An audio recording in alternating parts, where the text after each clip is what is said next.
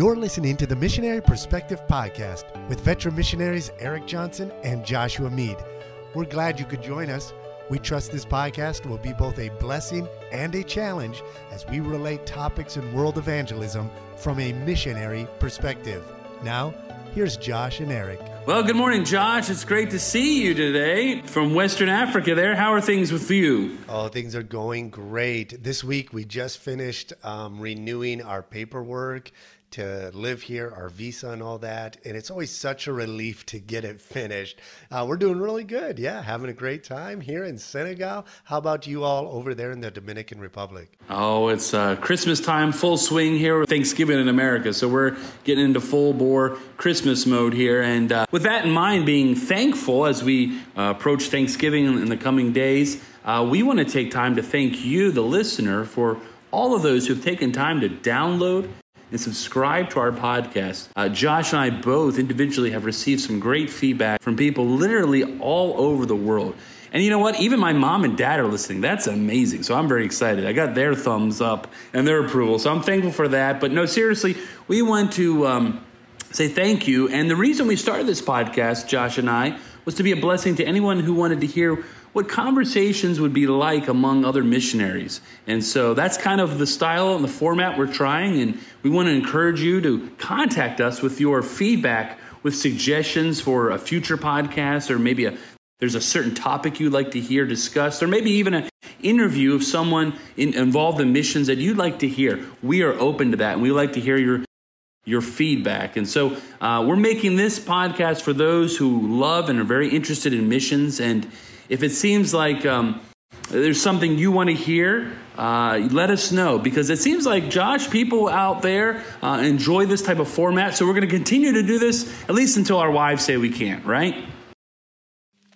Well, that's exactly right.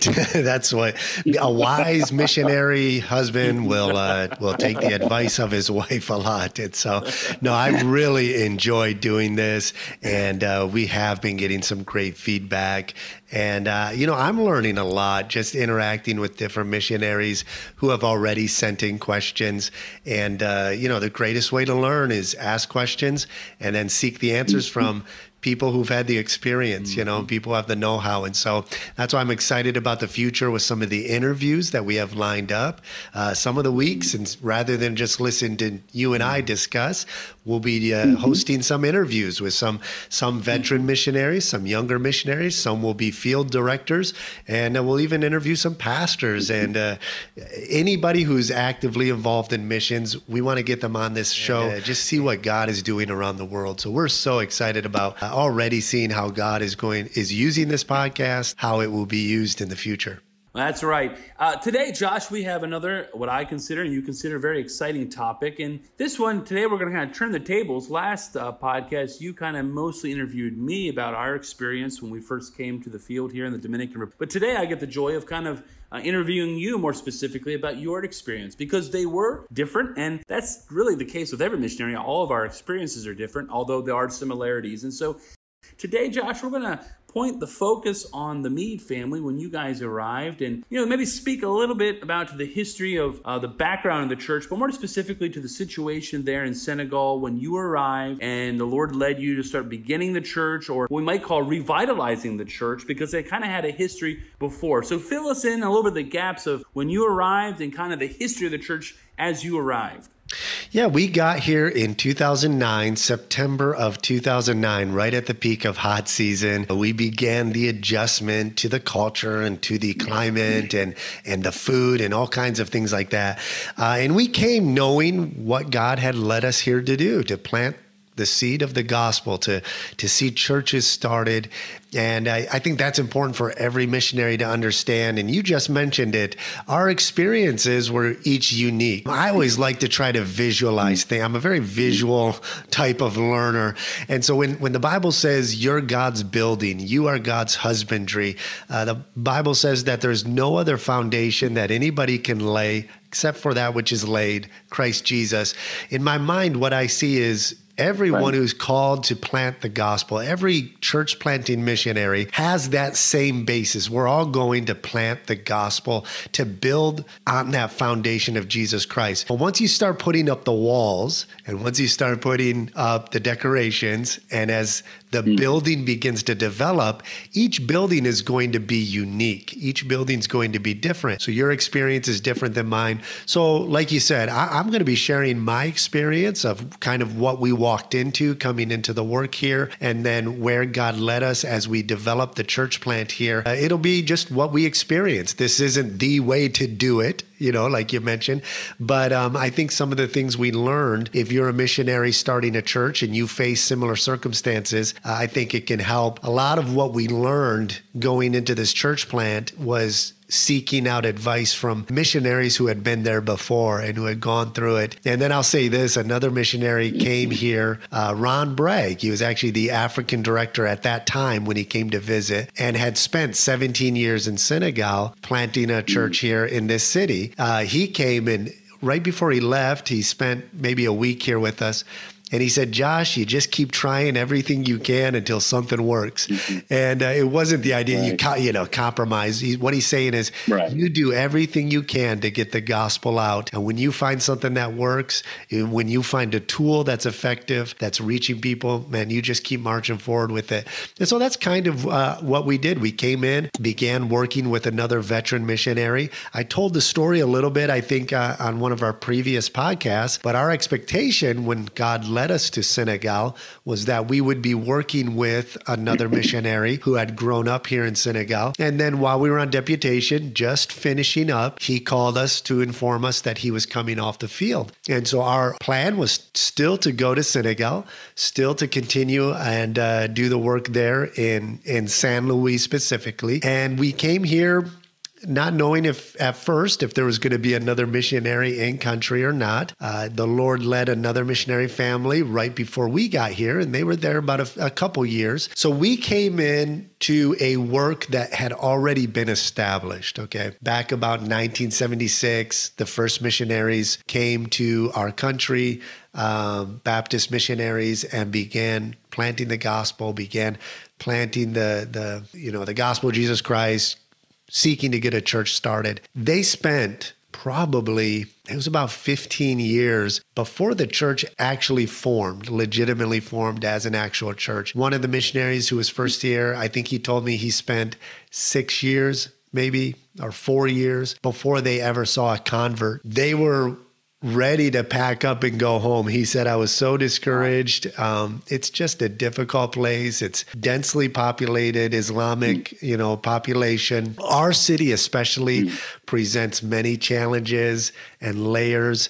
I remember just before we came, I read an article that said it was a missionary director of a mission agency, and he had said that in all his travels across North Africa, and maybe I mentioned this story before, but it's good reminder because this was in my mind coming into the work here. Mm-hmm. He said in this article of all the Islamic people groups that he's worked with, the Wolof people were the most resistant to the gospel that he had encountered, and that's who we wow. were specifically were coming to work with. And then I remember right before we left, uh, Don Sisk, president emeritus of BIMI, he told me, you know, Josh, of all the countries I've been to in the world.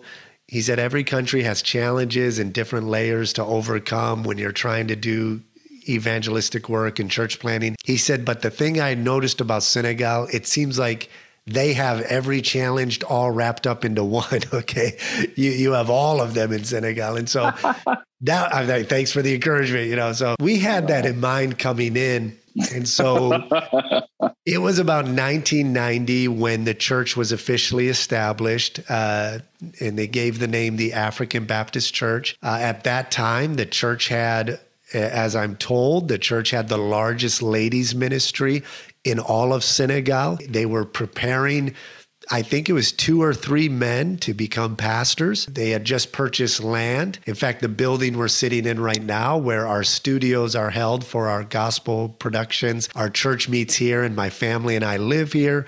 Um, and we do a lot of outreach here as well. This land was purchased by the church in, I think, 1995. So the church, none of the missionaries gave toward it. So the church, by 1995, the church was able to purchase this land. The land was wow. never never developed. They had a baptismal here, so they would come and do baptism. In fact, Pastor Malik Diop, the pastor of our church, he was baptized on this property mm. when he was a boy, and now he's pastoring, you know, the church he was baptized in and and grew up in. And so we we came in with kind of that history. Our plans changed kind of. We we weren't working with the missionary we thought we'd be working with, and then another another missionary thankfully was here to keep the ministry going while in the absence of the missionary who had just left.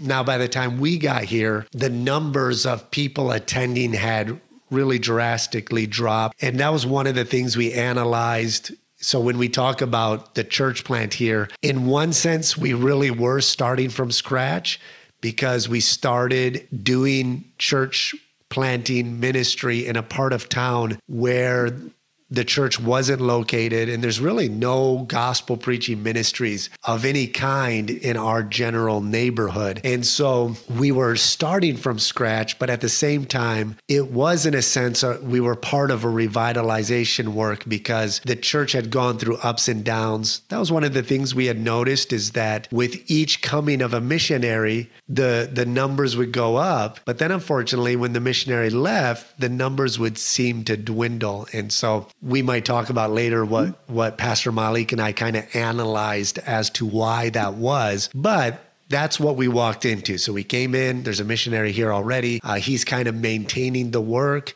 Uh, he's working on the language. He had spent several years in another African country. So he's dealing with even just trying to adjust to the culture here because Senegal is a lot different than even other African countries. Even Africans who come to Senegal struggle with this country, okay, with just some of the cultural aspects, uh, adapting, things like that. And so, so yeah, that's kind of what we walked into. We spent the first three years working with the missionary family. And by the end of our third year, uh, we felt it was time for us to take our first furlough. And we had put together kind of our philosophy, our strategy for what we believed God wanted us to do for our long term church planting. We were led by the Lord to come out to this property where we are now. And I just really felt God was leading us to develop this property, put up a building, and then begin inviting people to come. And I'll talk a little bit about kind of how we did outreach in those early days. But our plan was basically to put up a building as a tool for our church plant. And it was almost a little bit backwards. In fact, I had a few people ask me, and I had uh, some missionaries resistance and kind of how we were strategizing. We decided we're going to put up a building first and then fill it up with people. Normally, you start with the people and then you fill up the building and you build a building. Uh, but we felt, well, the land is already there and paid for, and uh, we'll we'll use the building as a tool to bring people in and so we'll talk a little bit about some of the strategies specifically we, we took in using this building as a tool. But we were able, God bless, we raised full support uh, that we needed to build this property.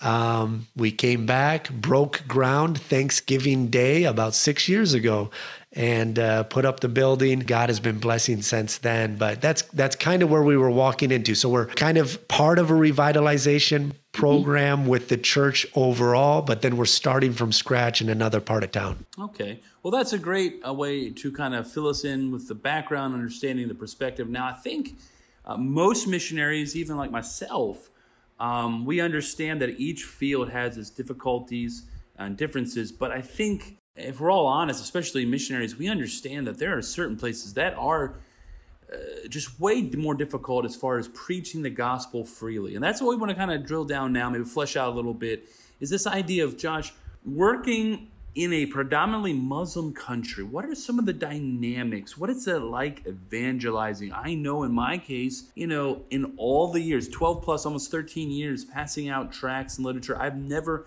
feared for my life due to what I believe. Um, and the fact is, in 12 plus years of ministry, I think I've only had two or three people ever say no to a gospel tract, And to see them on the ground is just sacrilegious in a Catholic country. So we come from totally different backgrounds. Try to explain to us, not only the listener who's a missionary in maybe a predominantly religious uh, Christian country like uh, Catholicism, or something like that. But talk to those who have no idea, even someone who's not involved in missions, what it's like to live in a country and hear the call of prayer and, and to go out into the streets and tell others about uh, Jesus Christ. When you are a Muslim, especially in a country like Senegal or Saudi Arabia, or really in, in, most Muslims in general, Islam is your identity. It's just as much a part of your identity as any other part of your identity. So you're a citizen of Senegal, but that is just as much a part of you being Muslim. In other words, they don't distinguish and compartmentalize mm-hmm. aspects of their life. In fact, here in Senegal, the motto for the country is one people, one faith. Okay. And mm-hmm. obviously, mm-hmm. Senegal, it's not just Muslims. Okay in this country, we are predominantly Islamic, mostly Muslims. We are a democracy. We're allowed to have, we have in the Constitution freedom of religion. We are allowed to openly ha- host uh, church assemblies, we're allowed to evangelize openly. There's no mm-hmm. government pushback or restrictions on that, which is an amazing open door in an Islamic, primarily Islamic country where we have this freedom to openly share the gospel. There are other fears and, and other issues we have to address with persecution, and we'll we'll get to that in a minute. But that's one of the things you when you come into a country like this, Islam is it's everything. Your identity as a Muslim is a part of just who you are. And so we're just two doors down from the local mosque where we live.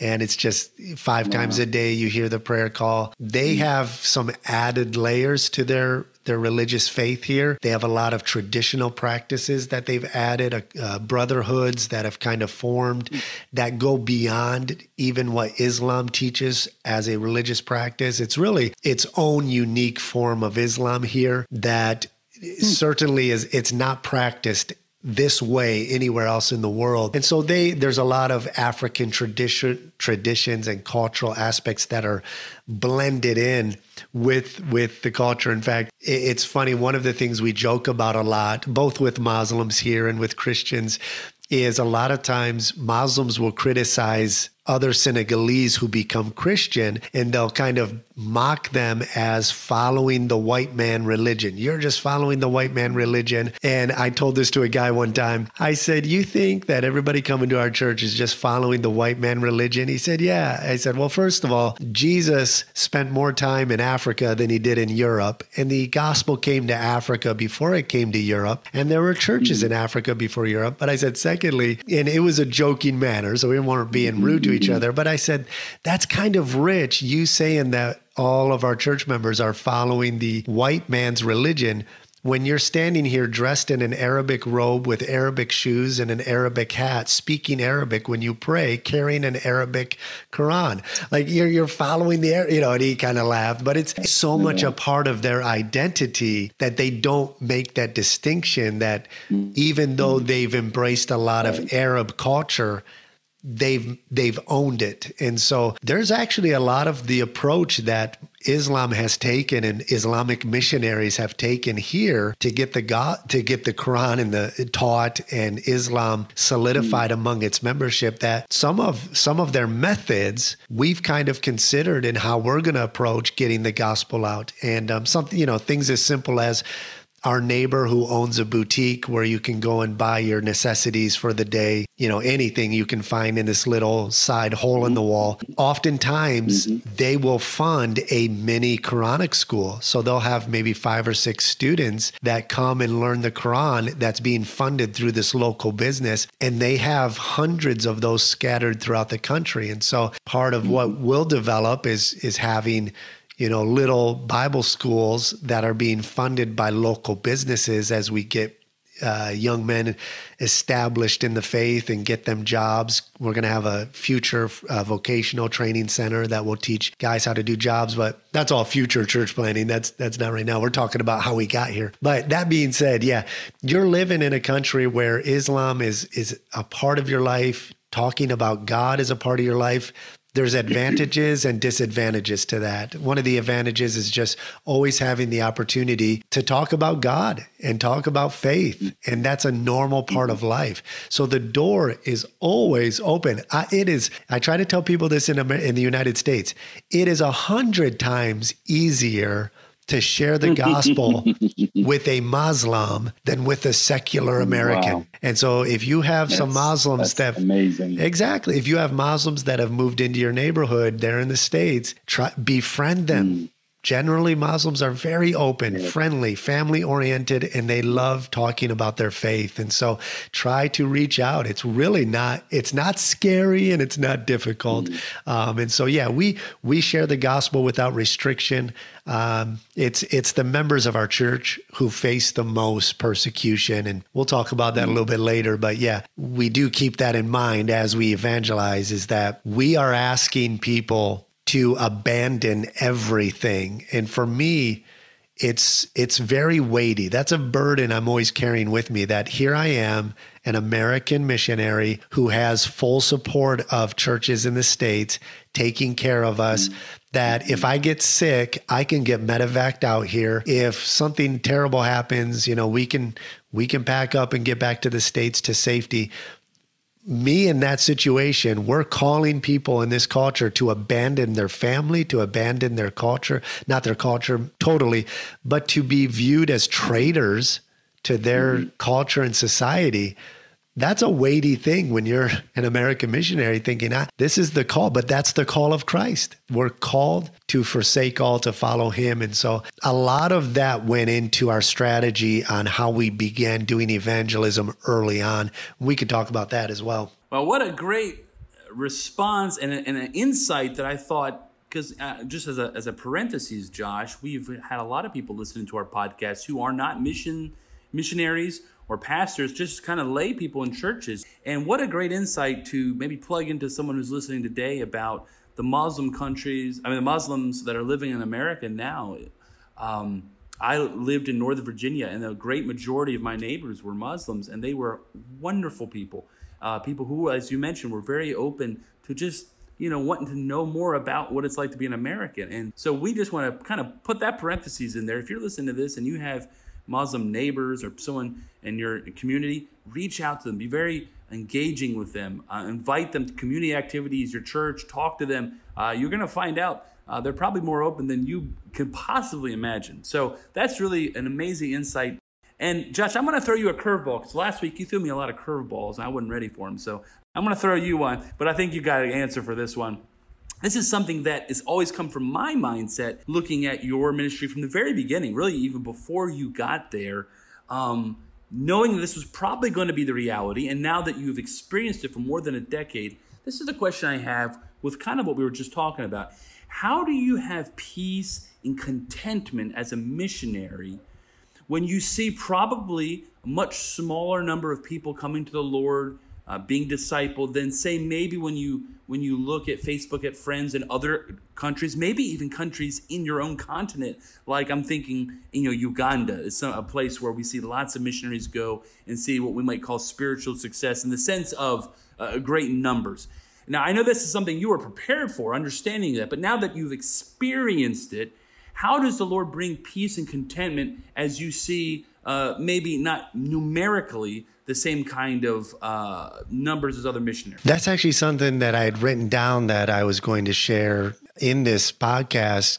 Really, it's two things See, that I couldn't, help. I couldn't throw a curveball. no, I was prepared for it. No, there, there really were two things that helped shape our approach and that encouraged us to stay because that was a question I asked myself constantly.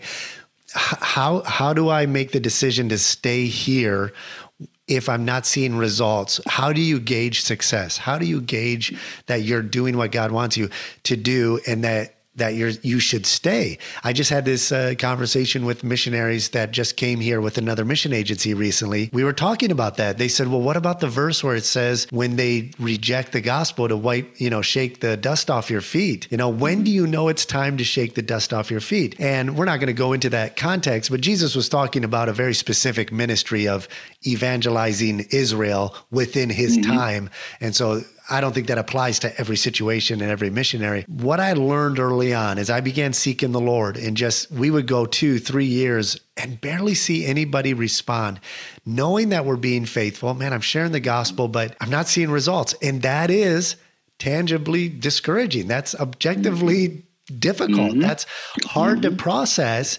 especially when you have a Western mind that's used to analyzing things and then not seeing the results that you expect, and not even that you expect, but that you would think would be normal. So what do you yeah, what what can get you through that? And I think it was coming to a fundamental understanding of what we are called to do here. And this is what I wrote down. This is what we learned early on that I think gave us the encouragement to stay here longer. And it's this I wrote down the measure of success, okay, and using that word and trying to use in a spiritual manner. But the measure of success is gauged for the minister simply by making Jesus known. It's simply our job Mm. to make the gospel known, make Jesus known. If you read the book of Acts, in the early chapters of the book of Acts, it doesn't say necessarily, there are some parts where it says how many members were added to the church. But one of the phrases that you'll pick out as you read the book of Acts is that it says the word of God grew and multiplied. The word of mm-hmm. God was made known. One thing I learned studying the New Testament when the Apostle Paul said that they had made the gospel known to the known world, he wasn't saying that every man, woman, boy, and girl had personally received a, a, gospel invitation. But what he was saying was, we've made the gospel accessible to the known world. And that is the job of the church in every generation, I believe. There's a verse in Second Corinthians chapter 2, it's uh, verse 14, that really became an anchor for us during the difficult times as we were beginning our ministry. And not only an anchor to keep us encouraged, but also it helped, it helped really guide our approach and our strategy to doing church planting, especially in a place like here in Senegal. And the verse says this Thanks be to God who always causes us to triumph in Christ and maketh manifest the savor or the fragrance of his knowledge by us in every place. So Paul is saying, no matter where you go, you will be victorious in the work. So, what Paul is saying is that the victory that is guaranteed is that Jesus is being made known by you. Praise be to God who always causes us to triumph in every place and makes manifest the fragrance or the savor of his knowledge by us in every place. And so we understood early on our job is not to see people saved we can't see anybody saved. I can't force anybody to get saved. And in fact, I, I, told one guy, he said, Oh, you're here to convert us, aren't you? And I said, I cannot convert a single Muslim. In fact, we've never converted anybody. It's we don't convert people. Our job as a church and our job as gospel preachers is to receive people who are born again. I can't convert nobody but I can preach the gospel and the fact that Jesus is being made known. And here's another thing in this verse that when I when I truly comprehended it, okay, when I truly grasped it, it helped me understand that I can spend 40 years in this country and maybe only see a handful of people saved. And I've still done a work that has pleased and glorified God. Because here's here's what Paul says. Listen how the verse continues. He says, he makes manifest the savor of his knowledge by us in every place. For we are unto God a sweet savor of Christ in them that are saved. So God is hmm. glorified. Okay. We, Jesus is made known when people respond to the call of Christ. But he says, and in them that perish. To the one, we hmm. are a savor or a fragrance of death unto death. To the other, we are a savor of life unto life, who's sufficient for these things. And here's what I understood okay, as I've studied this passage out, is that what Paul is saying is when Jesus Christ died on the cross and rose again as the second Adam in complete obedience to God, he 100% brought glory to God as the God man, as the second Adam. I cannot add to God's glory any more than what Jesus already did. He already did it all. My salvation, in fact, does not add any more glory to God than what Jesus already added. In fact, I can partake in glorifying God only because I'm in Christ. And if I'm right. in Christ, it's Christ who's glorifying God through his obedience. I'm nothing. And what Paul is saying, on the contrary, is that because Jesus brought all glory to God in his obedience to the cross, to those who are saved, God is glorified because Jesus is made known and they responded. But then he said, to those who are lost, to those who perish, mm-hmm. God is just as much glorified because Jesus was made known to them as well even in their lostness. And that's a hard principle to grasp. But when you understand mm-hmm. that God is just as much glorified if I go out here and preach the gospel faithfully and they hear the gospel and reject it, God is just as much glorified as if they receive it because the fact is Jesus is being made known and there's no greater glory I can bring to God than making Jesus known and lifting the name of Jesus. And so that I just get excited every time I talk about that principle because that's this alone sustained us in those early days when we didn't see a lot of results uh, because it is a mm-hmm. difficult country and there are so many obstacles. We spent years here before we saw anybody come to Christ. And um, now we'll talk about maybe in a minute here, let's talk about some of the strategies we took early on. But mm-hmm. that really was the heartbeat. And missionary, if you're listening and you say, well, you know what, nobody's responding, and that you know, it's I've been here four years, I'm just not seeing many respond. Maybe it's time to wipe the dust off my feet. No, it's not. It's not time to leave. It is mm-hmm. time to continue to make Jesus known. That's your job. That's it. You make Jesus known, and you do whatever you got to do to make Jesus known. Find every tool available and get out there, preach, get Jesus out there. That's your job and he'll take care of the results. Yeah, that's really well said. I don't think there's a lot I can add to that would make that better. And I think that's something just to ponder and meditate on. And I think I've always appreciated that about Josh and Julie from the moment I met them was understanding. Um, I think that's probably helped what's helped them stay long is understanding the obstacles ahead. And that's maybe one of the reasons we're having these these podcast sessions is so that you can maybe do a, a a good assessment of where you're at as a missionary and the things, the challenges you face, uh, especially by seeking counsel. And uh, that's a really great, encouraging word. Uh, I think probably that's the hardest thing for almost every missionary that has to deal with, especially if they come from uh, what we call a Western mindset and American mindset of, you know, looking for results of what I've done instead of uh, understanding what Christ has done and just being contented to live in Christ and uh, and follow him obediently. Um, so with that in mind, Josh, let's talk a little bit more about the practical side. And you know, I think it's a very interesting dynamic as we we learned last week a little bit about what our approach was here in the Dominican. Let's talk a little bit about your approach uh, in starting the church there in the different part of town how you conducted services, how you developed contacts. And I, I specifically have noticed from years of following you guys on Facebook how you even implemented the culture into those church services, how those Senegalese church services go, as I've seen you in some interesting garb. So, explain to us a little bit about that. Yeah. So, early on, I read a book entitled Organic Church. So, this concept isn't original with me. And there were some good points in the book, just like every other book, you can take and leave different things from it. But that concept that he was putting across, organic church, was the idea of if you were to break down to the, just the core fundamental elements of what is church. What is a church?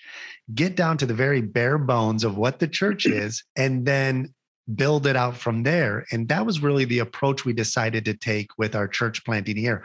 We were going to take the church down just get down to the bare minimums of what makes a church and then let it build from there. So, in other words, I, I, always try to liken it this way for our approach for church planting so that we could develop an indigenous church that would grow within the context of the culture here and not just be an American Senegalese mixture of church that kind of grows up as this hybrid. Okay.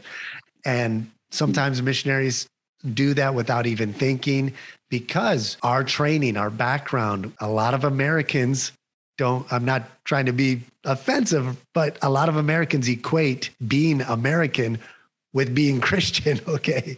They, they kind of, American culture exactly. is Christian culture. And it's, so mm-hmm. what we mm-hmm. decided to do to avoid having any type of Western influence that was even unconsciously being brought in we wanted it to be a Senegalese church. Uh, we just broke it down to just Bible reading is how we started our church uh, time, and I'll get to that in a minute. But the way I likened it to how we started was, if I was to take a tree, okay, that isn't from this country. It's not indigenous to Senegal. If I was to take that and put it in a pot and set it in our front yard, people would stop and say, Oh, that's a neat tree. Um, that's unique. It's not from here, but obviously it's in a pot. So it's not part of here. So it, it wouldn't really be that big of a deal. People would understand that's not part of us. So it's fine that it's here, but it's not our tree. But if we were to take that same tree and plant it in the ground and cultivate it so that it would grow in the soil here, then people are going to stop and say, "What is going on? Like this this isn't supposed to be here." So that's the thing with the church. The goal is not to be mm-hmm. culturally relevant, okay? Relevancy is mm-hmm. not the goal because relevancy and cultures they're fluid, they they change.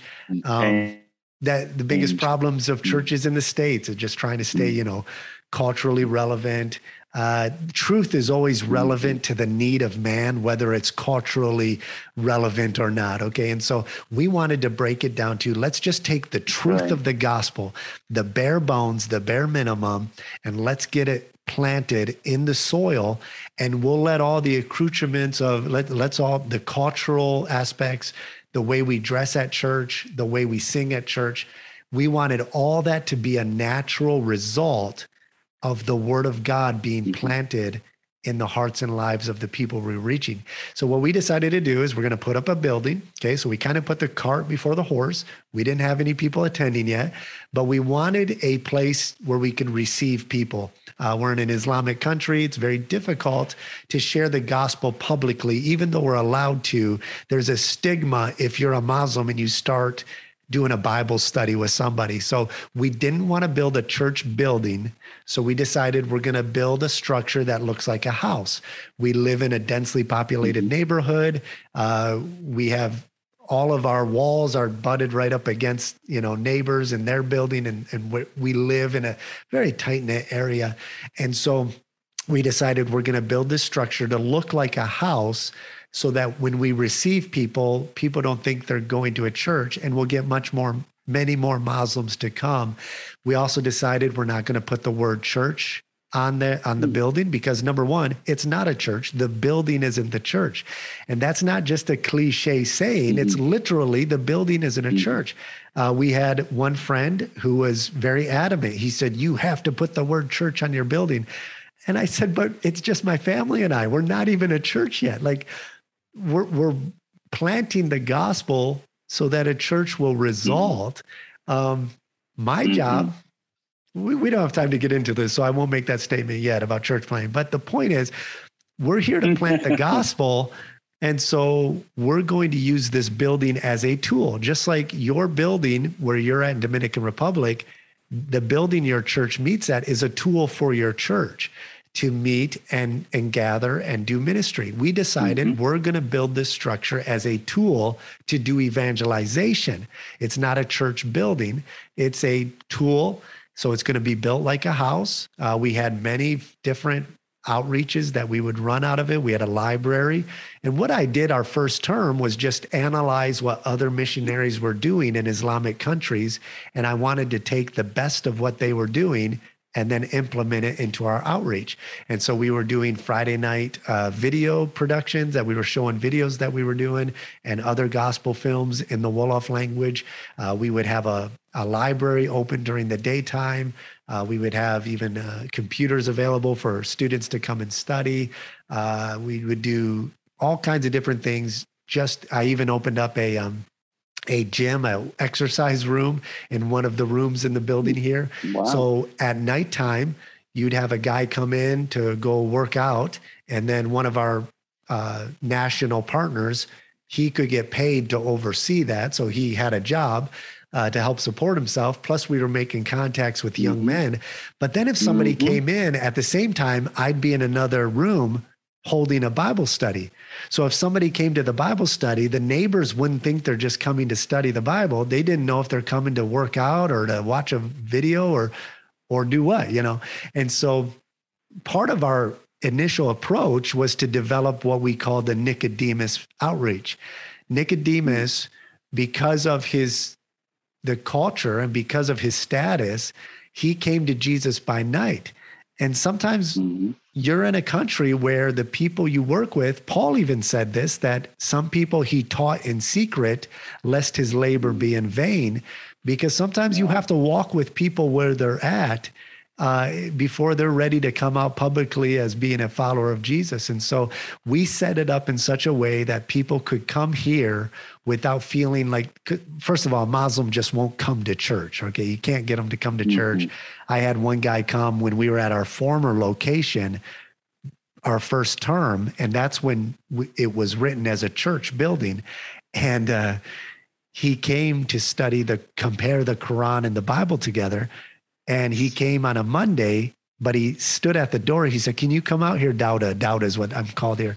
I said, Yeah. I said, What's the problem? He said, Well, I brought my Quran, but my Imam told me that I can't bring a Quran inside a church. And I said, Well, I said, technically, this isn't a church. It's just a building. It's concrete, stone, and paint, you know he's like, well, I'm not allowed. I said, that that's fine. We'll sit outside and we can do the comparison, you know? And so, um, very difficult to get a Muslim come to church. Mm-hmm. But when we started doing our Sunday morning Bible reading time, because we didn't call it a church and because we went about a year and a half doing every outreach on every day except for Sunday, when we finally started doing a Sunday morning Bible reading time, every week we had new Muslim visitors because they didn't view this place as a church. And then when we started our Bible reading time, we simply read a passage in the gospel.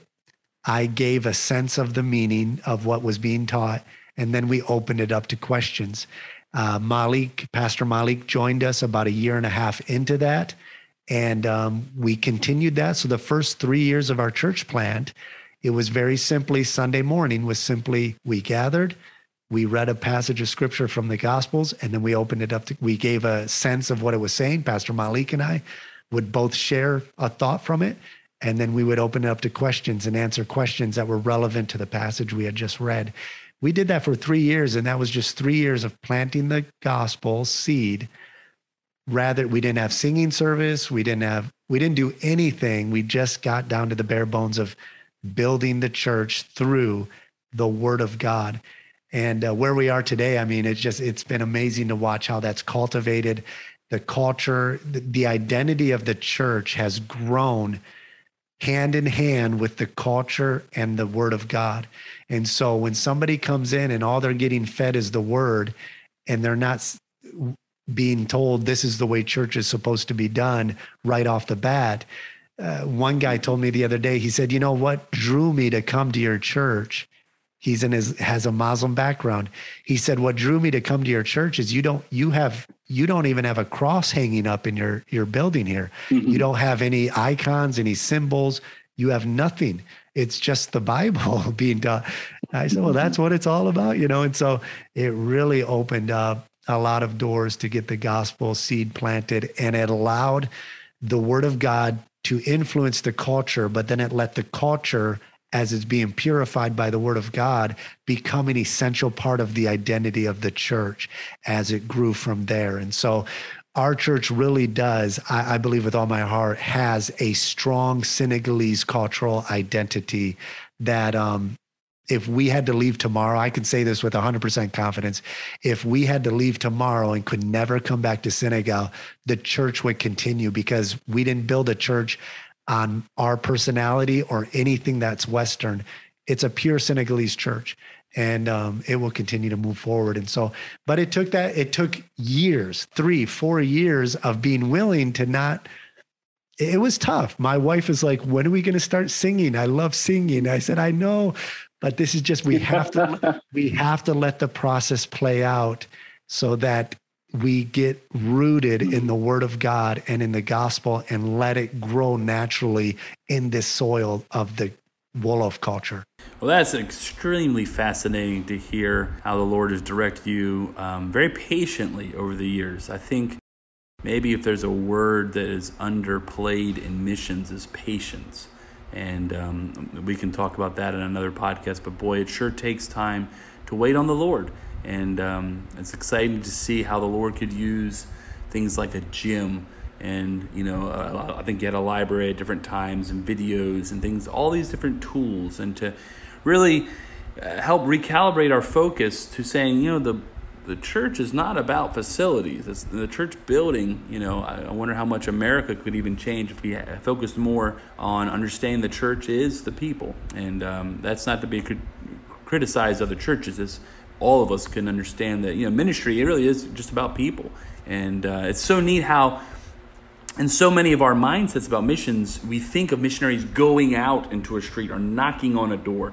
And how in a lot of cultures, specifically yours, that's a very difficult thing. You need them to come to you and how you can open these doors and allow them to have a really a safe, a safe haven, uh, a place where they can ask questions and not necessarily feel like they are in the middle of a church service where they're turning their back on their identity. And as we make this transition in the questioning, I want to kind of turn to really maybe the, the blessings. We kind of finish the, the practical part, and maybe we'll try to blow through some of these uh, principles we've written down. But, um, you know, what are some of the ch- blessings and challenges in those early days for your church plant? I know we've talked a little bit kind of where we've gotten to now. I know in our case, for me, kind of all through the time, the greatest blessings we're seeing lives transformed and ultimately families transformed by the power of the gospel and the satisfaction that the Lord gives us to be a part of that. And then I would say the challenge is, is to see your time invested in someone uh, who falls away. And so, really, it's just seeing the people and their lives transformed. How, about you guys in your early days, seeing the, the blessings and the challenges? It's true. Missionaries and pastors and anybody involved in ministry is going to face those challenges and they'll see blessings. You know some i think the main the main challenge for us was just that trusting the process right? Um, there were other things we could have done because there are different ethnic groups here and we have a university for example outside of town um, i was invited to speak at a couple things at that university and when when i address and preach to a muslim I'm going to preach, and even my style may be a little different than if I'm preaching to somebody from a Christian background, okay, um, who mm-hmm. already understands. It's going to be more teaching when you're working with a Muslim. And I was invited to preach at a, a thing at a university. And, you know, everybody wants to be there. They're excited and amen. And so you, mm-hmm. you get into it, right? Here, you, but then you come back here and it's like, man, why don't we go start a church out there? We could have a big church going, you know? It didn't help as well that one time a, um, a Brazilian missionary who worked here for several years, he said, Josh, he said, Josh, if you go to Brazil in two years, you'll have a church of 200 people, no problem. I said, well, don't tell me that. Like, you know, we got what, five people coming after two years here. So it's, uh, that was the biggest challenge was just, not just the discouragement of the ups and downs and how long it took to see the church take root, but the challenge of trusting the process, of knowing that God, th- these are biblical principles we're putting into practice. We're not going to cut any corners in this. We want to see an indigenous, culturally relevant Senegalese church that is planted here, that 50, 60 years from now, when we're long gone, this church is still going and it's making an impact. And that's mm. only done by trusting that process in the early days. And there's you know other missionaries here had told different stories of um, you know i mentioned the early missionaries in the 90s they were training about three or four guys for the ministry all three of them bombed out one guy stole mm. money from a japanese missionary here and and hit the road another guy stole money and went and built a house with it and we never saw they never saw him again and so it was just one thing after another of discouragements here. And so, yeah, you're going to face different challenges, different uh, discouragements, but learn, I would say at the same time, to write down the blessings. Remember the blessings in the ministry. There's so many of them. I try to keep a notebook and write down anytime there's been a blessing or an amazing story. And Good. this probably would be a good transition as we close out here into a couple principles that I wrote down that really were guiding principles of our philosophy and our church planting approach in the early days. And that first principle has to do with the blessings. And I wrote down this find out and plug into what God is doing. Okay. When you go where God sends you, then you'll discover that God has often gone before you and he's already at work there. Okay. That's, I think, key for missionaries to understand. God called you to this place. Know that he's already at work there. He's there long before you. And God cares far more about the souls of the people you're reaching than you ever could. And so he has a plan for you and learn to see the blessings of how God is working. There's so many stories I could tell. I just want to tell two of them.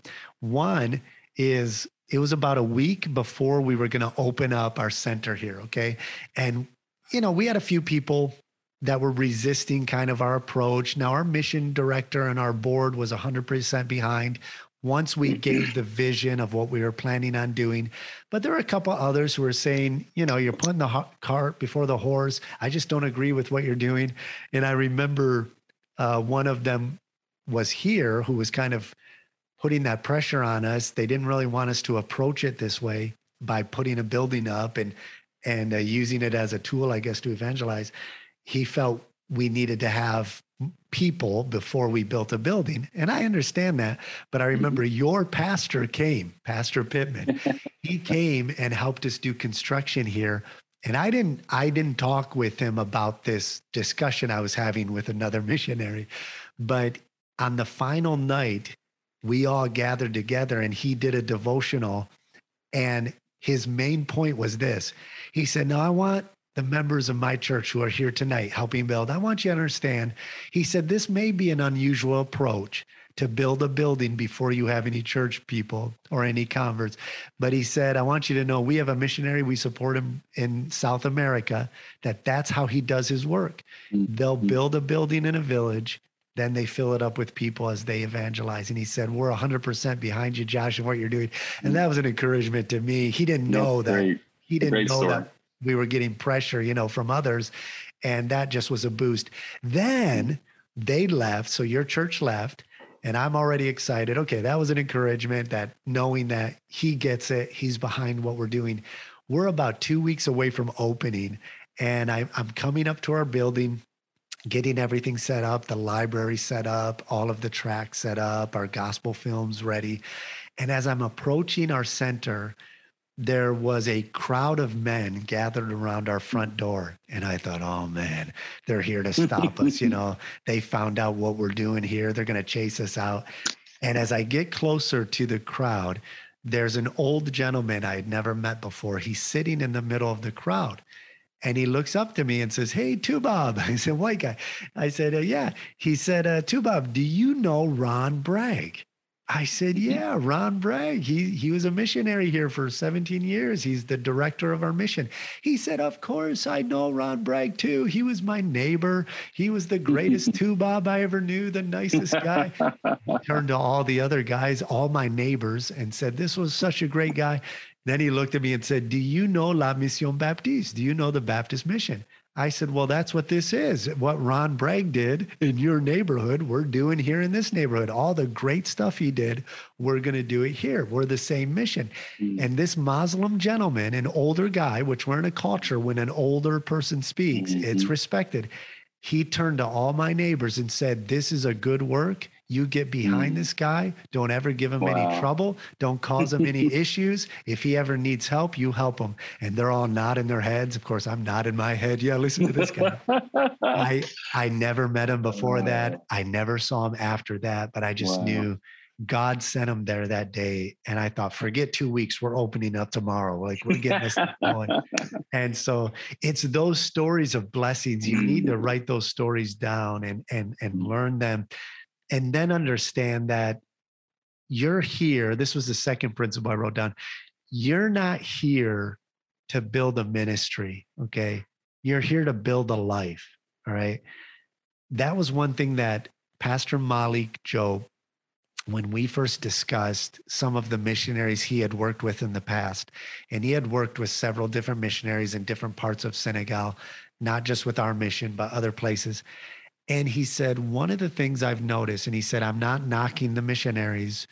We are grateful for their investment and how they they brought the gospel to us and my family saved because missionaries sacrificed and came and shared the gospel. But he said, I notice a lot of times there was a tendency, not with all, but with some, to after they moved back to the States or to another ministry, the contact was lost. And he said that mm-hmm. relationship was lost. And it was almost as if he said, sometimes I would question, were they just here for the work of a ministry? Were they actually building? And it's hard to, you can't, you know, evaluate motives, but I get how that could come across as were you just trying to build a ministry? Was your relationship truly profound? And I, granted, that was back in a day when it was much more difficult to stay in touch with people. Sure. But that being said, I, that was not a critique of any missionaries I knew. All I knew for my own self when he said that was, I don't want to be here just to build a work. I want to build my life here. And I think if you start mm-hmm. with that approach, that I'm here to build my life as a gospel preacher then the relationships that form out of that will be lifelong. And I do believe with all my heart that no matter where God leads us, Senegal is going to play a major role in our ministry till the day we die. And uh, I, and that's just that's what my prayer is. wherever God leads us in the future, and so those things are really important. You know, developing those relationships, and so much of your early days of church planting is, and it always is, even as you continue cultivating relationships, building relationships, and uh, mm-hmm. making it real. You know, and so I think those those are important blessings that uh, see how God is at work. Write down those blessings and those neat stories of how God has worked, and then cultivate relationships and let the relationships with the nationals that you develop let those be real and let those mm-hmm. be a blessing to you um, because it's not just a work that you're building. You're building your life in this country. And these relationships can be meaningful, deep relationships uh, that you can develop. So don't take that for granted, I would say. Oh, that's a, that's a tremendous point. Uh, I would say, just to piggyback on that, you know, have a long term approach. You know, God, He can move you to different parts of the country.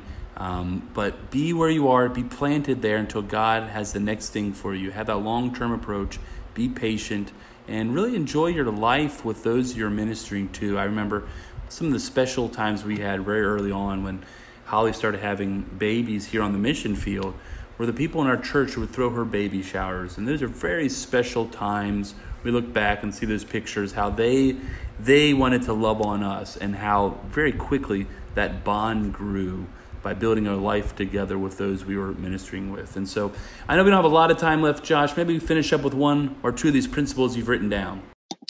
Yeah, I would say final. Even let's just talk about this one last one um, that I wrote down. I have a few more. We can talk on another podcast mm-hmm. about some of these other principles. But one of the things that I think is essential for an individual, especially if you're a missionary or any organization and even a church, is this consistently and constantly evaluate mm. where you are in ministry and outreach. Okay. So we would regularly, in the early stages when it was just me and my family, okay, I would always constantly evaluate okay, is this outreach effective? Are we. Mm-hmm. Are we fulfilling the main purpose for which God has called us here? And as our ministry grew, as a church team, as a leadership team, we would gather and constantly evaluate different ministries. Pastor Malik and I would gather, and we really had a rule of thumb. If we started an outreach program, let's say it's food distribution, okay, something as worthy as that, you know, if mm-hmm. there's somebody has a need, we open up a food bank, we're doing food distribution. If we evaluated that ministry and found that it's taking up X amount of time but because of the time it's taking up, it's taking either taking away from another ministry where we're directly sharing the gospel or it's not allowing us to advance the gospel, then we would cut it. In other mm-hmm. words, anything that distracted from the objective of evangelization, discipleship, or relationship building. And those were the key things of, of getting the church started was evangelization, discipleship, and relationship building. Anything that distracted from that was we would cut it, we would nix it. And um, right. you have to be able to be honest with yourself with evaluating where you're at. Maybe it's something you enjoy doing, but if it begins to mm-hmm. distract from your main purpose. And so we would sit down, Pastor Malik and I, we would discuss our gospel film night on Friday nights. Are we still able to share the mm-hmm. gospel? Mm-hmm.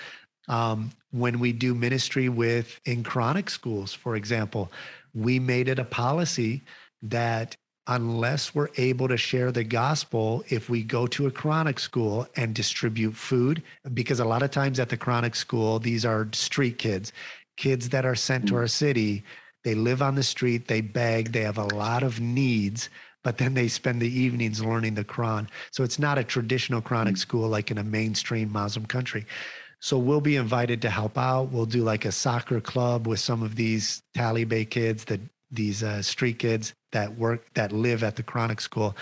But we've made it a rule if we're going to distribute gifts, if we're going to distribute food, or if we're going to do a soccer club with their school, we have to be able to share the gospel because we have to be able to share the why. Why are we doing it? Mm-hmm. Okay.